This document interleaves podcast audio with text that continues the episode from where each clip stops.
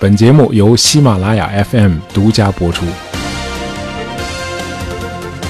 一九七八年的时候，亨利·基辛格早就不是国务卿了啊，但是他的权势以及他在国际政治舞台上的影响仍然很大啊。毕竟他实现了一个个在常人看来几乎是无法实现的目标啊，包括与新中国建立邦交、推进中东和平进程啊、结束越南战争。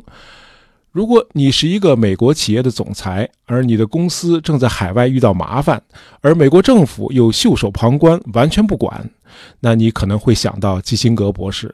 呃，也许博士能利用他在国际上的影响力和广泛的人脉，帮你解决你的麻烦。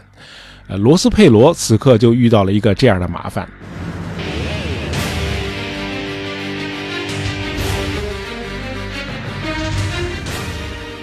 呃，佩罗是数据处理公司 EDS 的总裁，啊，EDS 在伊朗卫生部承接了一个项目，啊，帮助伊朗建立数据化的社保体系。呃，这个时候正值1978年，啊，震惊世界的伊朗伊斯兰革命一触即发。那么，在伊朗工作的所有西方人啊，都深陷在暴乱的漩涡当中。当 EDS 公司决定撤离驻德黑兰所有员工的时候，两名公司的高管被伊朗司法部无故扣押。啊，伊朗人提出的赎金高达一千三百万美元啊，这在当时是一笔不小的数目。那么一手交钱，一手交人。呃，EDS 公司的总裁佩罗下定决心啊，即使赴汤蹈火，也要把两名高管救出来。呃，我们今天这个故事呢，是介绍一下著名作家肯·弗莱特撰写的一部非虚构作品，啊，书名叫《在鹰的翅膀上》，啊，讲的是个真实事件。呃，我们杂货铺三个人在阅读取向上虽然各不相同，但是却有一个交汇点，就是我们都读肯·弗莱特的作品。啊，我喜欢读肯·弗莱特的间谍小说《针眼》，而他们喜欢看那个历史小说，呃，叫《巨人的陨落》吧。好，闲话少叙，我们简单介绍一下故事的背景和来龙去脉。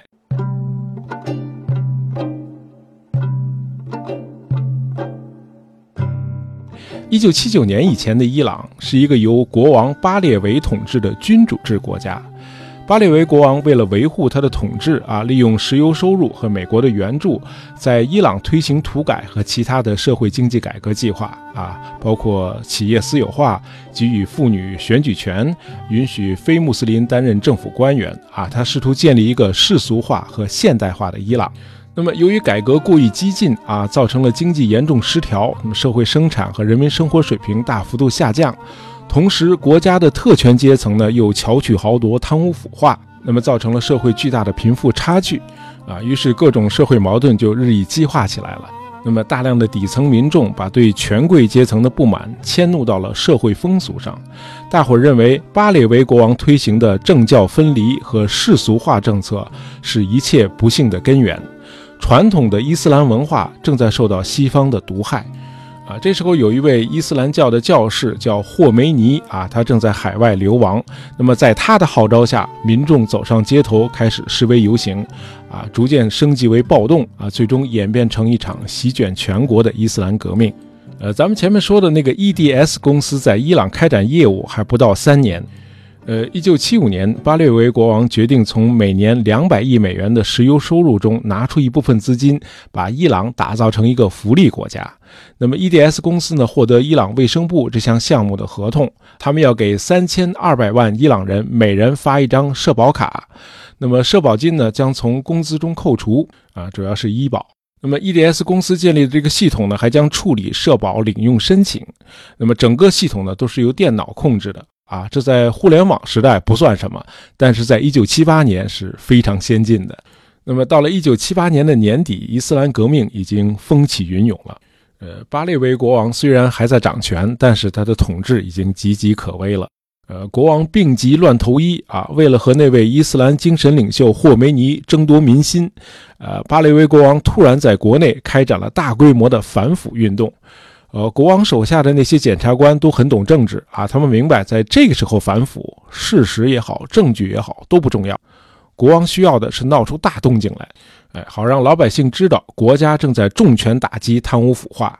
因此呢，要是能够打击一些与外国企业勾结的贪官啊，就更给力了。那么，之所以盯上 EDS 公司，很可能是因为当时的伊朗卫生部和 EDS 公司之间的这个合作已经很不顺畅了。呃，伊朗卫生部从六月起就停止给项目支付款项了。那么到了十二月，累计已经拖欠了 EDS 公司四百多万美元。那么 EDS 驻伊朗的高管就宣布，呃，倘若伊朗卫生部不能够在一个月内结清所有的欠款，那么 EDS 公司将停止整个项目。如果 EDS 公司撤出，那么伊朗的整个社保系统就将崩溃。然而，这个国家已经破产了，它根本就无力支付欠款啊！于是就有了我们节目一开始说到的那一幕：呃，两名 EDS 的高管被伊朗司法部扣押了。呃，EDS 公司的总裁佩罗具有当领导的一切优秀素质啊，尤其是知人善任。佩罗算得上是资本主义历史上最成功的白手起家者之一啊。一九六二年，他只用一千美元创立了 EDS 公司，到了一九七九年，公司的估值已经达到数亿美元啊。佩罗不是世界上最优秀的电脑专家啊，也不是优秀的推销员，但是他有一个本事，就是找到合适的人，给他资源，激励他。然后授权他去完成工作，那么这些被他激励、被他授权的人，就包括1978年12月28日被伊朗人扣押的保罗和比尔啊这两个驻伊朗的高管。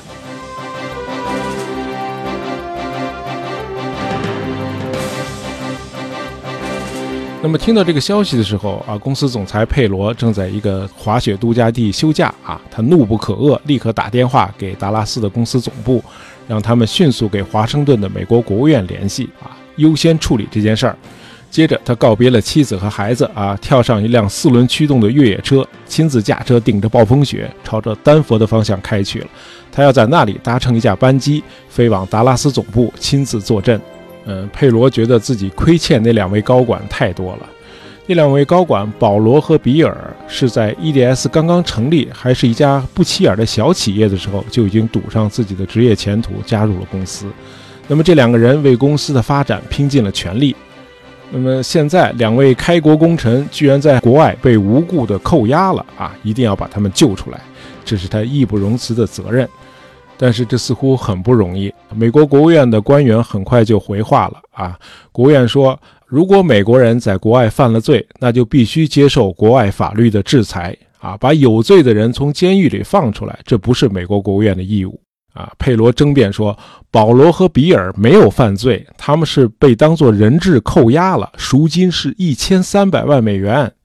好，我们这里插入一个小背景啊，一九七七年，美国出台了反海外腐败法。啊，从那时起，在海外行贿的美国企业也要受到美国法律的制裁。那么，佩罗委托公司的律师汤姆鲁斯啊，彻查公司所有的海外交易，以确保 EDS 公司绝不行贿。那么，在 EDS 公司同伊朗卫生部洽谈合同的时候，卢斯反复检查了交易中的每一个细节，结论是 EDS 公司没有行贿，就是说保罗和比尔是无辜的。那么，公司总裁佩罗立刻把这个结论告诉了美国国务院，国务院仍然不愿意介入这件事儿，因为此时美国政府不愿意给伊朗国王巴列维施加任何压力。巴列维国王的统治已经岌岌可危了。呃，比起那些在街上抗议的伊斯兰什叶派原教旨主义者，呃，美国更倾向于维护伊朗的现政权。呃，毕竟巴列维国王统治的伊朗是世俗的、亲美的啊，因此华盛顿绝不会因为两个被捕的商人而轻易的损害美伊关系啊，那只会加速伊朗现政权的垮台啊，尤其是在伊朗还居住着一万两千多美国公民啊，这些人也都需要美国政府的保护。哎，有俩高管被捕了啊，那是你们 EDS 公司的不幸，但是你们得忍着。可是佩罗不愿意忍着啊，他又去求助前国务卿基辛格博士。呃，基辛格也相信那两位被扣押的人质都是无辜的，但是呢，他拿不准自己是否能帮上忙。嗯，很遗憾，事后证明，基辛格认识的那些伊朗官员显然都已经过气了啊，没什么实权了，这个忙最终还是没帮上。那么，既然施加政治压力已经无望了，那就只好动用法律手段了。但是很快又传来坏消息，说啊，本来愿意帮忙的那些伊朗律师纷纷改口，称这个案件涉及政治，具有极强的政治色彩，是一个棘手的政治问题，他们实在是爱莫能助。那么这样，法律的途径也走不通了，那就只能由 EDS 公司支付那笔巨额的保释金了。呃，律师建议可以采取三种支付方式：一、支付现金；二、由伊朗的银行开立信用证；呃，三是把 EDS 公司留置在伊朗的财产进行抵押。但是 EDS 公司在德黑兰没有价值这么高的财产。那么，因为银行罢工和局势动荡，也不可能把一千三百万美元的现金送进伊朗。那么后来发现开信用证也不可能，一家上市公司支付如此高额的赎金本身就是不合法的。至此，所有的合法途径都已经走不通了，那么就只剩下最后一条路了，那就是武力营救。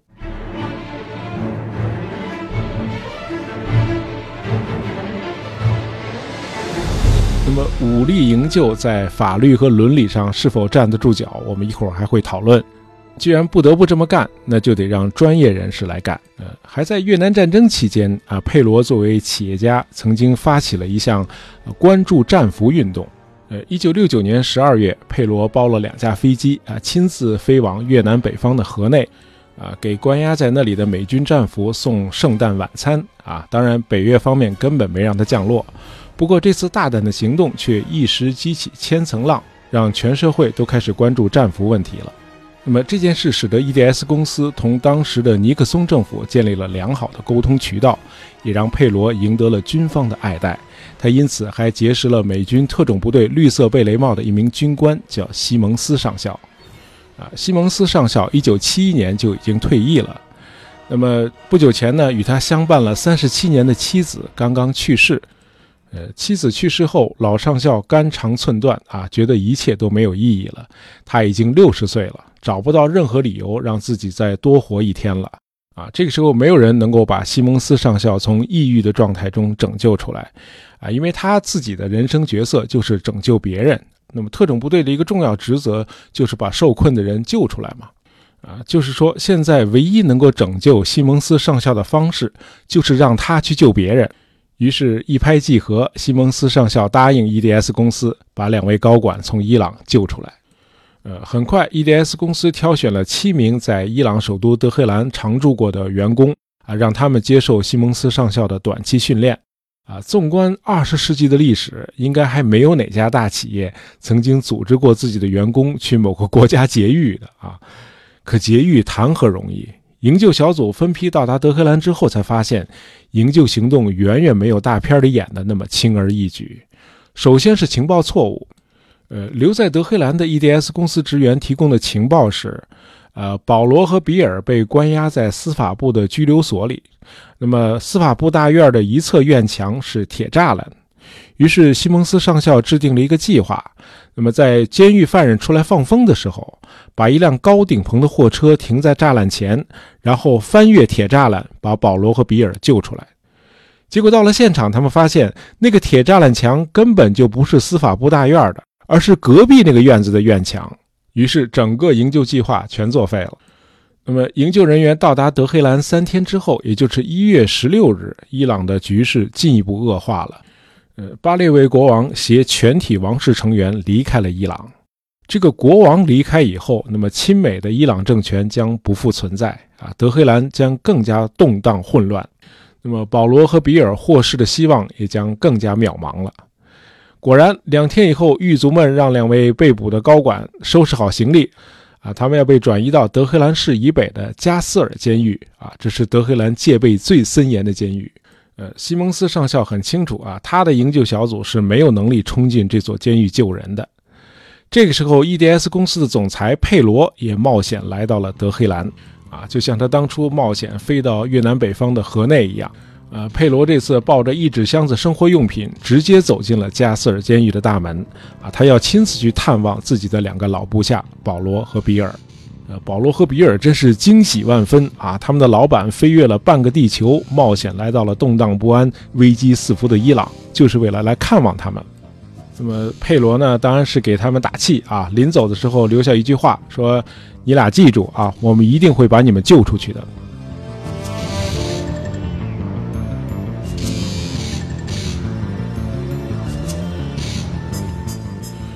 说归说啊，佩罗这会儿心里是一点底儿都没有，啊，他自己也知道，他这么说纯粹是给保罗和比尔打气，那么探监回来之后，佩罗见到了西蒙斯上校，他发现老上校很冷静啊。西蒙斯提出了三个新的预选方案。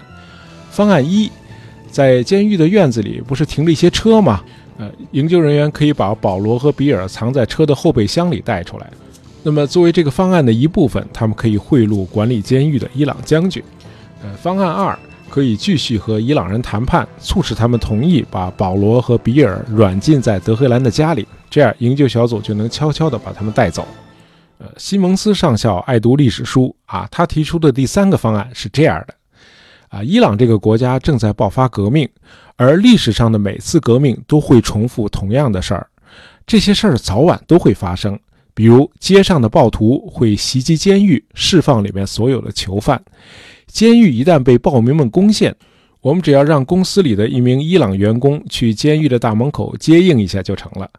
啊，佩罗认为这第三个方案是最可行的，他心里庆幸能够把这件事委托给西蒙斯上校。啊，老上校很可能是这个世界上最适合做这件事的人。佩罗完全信任他。佩罗问：“那我能做点什么？”啊，西蒙斯说：“你就回国吧，等着迎接我们。”呃，伊朗后来的局势还真是像西蒙斯上校预测的那样，不到一周，德黑兰就已经乱成了一锅粥。啊，国王不是已经跑了吗？那么现在整个国家由首相巴赫提亚尔领导。呃，一月二十四日，巴赫提亚尔首相下令关闭德黑兰机场，以阻止流亡在海外的宗教领袖霍梅尼回国。这就像你撑开了一把伞啊，想用这把伞来挡住汹涌的潮水，这当然是徒劳的。而且你这样做只会进一步激怒街上那些抗议者。那么两天以后，首相又提出愿意亲自去巴黎同霍梅尼会谈。啊，一名在任的首相主动要求同被驱逐的反叛者见面，哈，这个首相的被动和虚弱可见一斑。霍梅尼当然认清了这一点，他拒绝同巴赫提亚尔首相会谈。这个时候，伊朗军队的总参谋长绕过首相，开始同反叛者对话了。很快，他表示同意霍梅尼回国。呃，二月一日，在海外流亡了十四年的霍梅尼以胜利者的姿态回到了伊朗，他受到了三百多万伊朗人的夹道欢迎。啊，西蒙斯上校在电视上看到了这一幕，他说：“这个时刻我们终于等到了，伊朗人民将帮助我们，暴民们将攻陷那座监狱。”呃，按照西蒙斯的计划，EDS 将派一名伊朗员工守候在监狱附近，一旦暴民们攻陷监狱，他就把两个人质接应出来。那么老上校慧眼识英雄，他挑选了一个二十三岁的聪明绝顶的伊朗小伙子。这个年轻人叫拉希德。拉希德不仅是一位出色的系统工程师，他还深谙心理学。呃，在 EDS 公司上班的时候，他总是能够猜透上司的心思。上司想要的是结果，而不是借口。如果他给你一项任务，那你完成的就得比他要求的还要多一点，这样你才能得到器重和提升。啊，再困难的事儿，你也不能说我做不到，而应该说我正在想办法解决。啊，拉希德总是能够想到办法，他什么事儿都干得成，也什么事儿都做得出。为了逃避服兵役，他能够在一群医生面前连续抽搐好几个小时，结果医生们都判定他确实有病，他因此逃过了服兵役。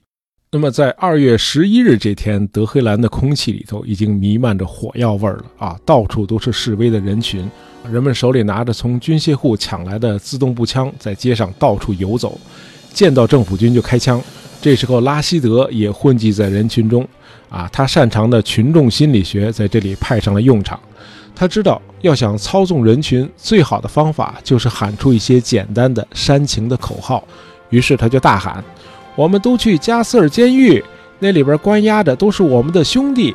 他们在国王在位的时候就在为我们大家争取自由，结果他们被投入了监狱。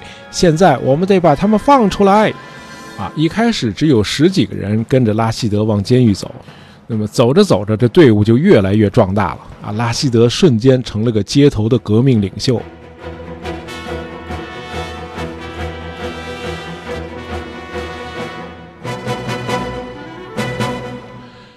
就像一百九十年前的法国巴黎的巴士底狱一样，那么加斯尔监狱没费多少功夫就被暴民们攻克了。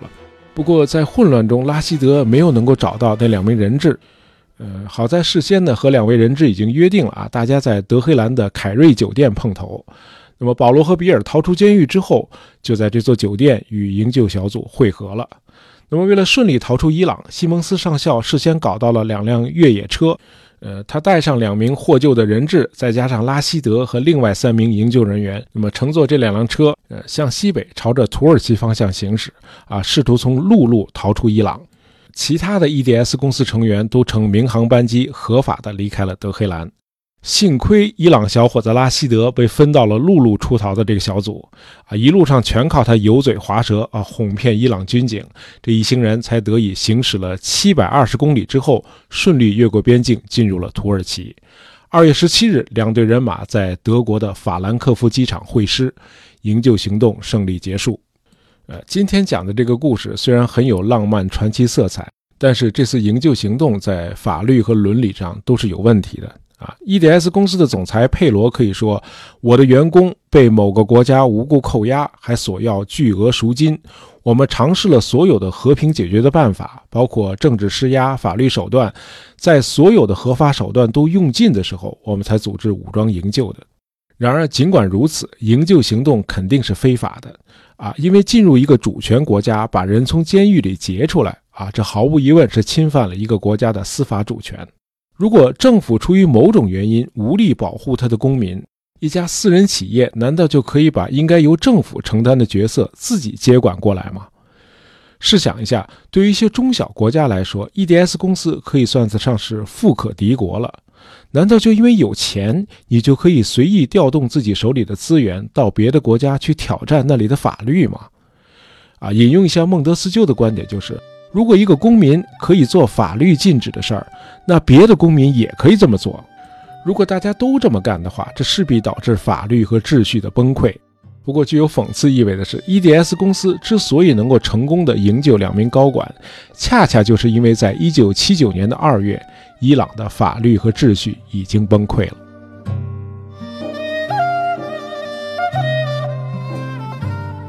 好，今天的节目就到这儿。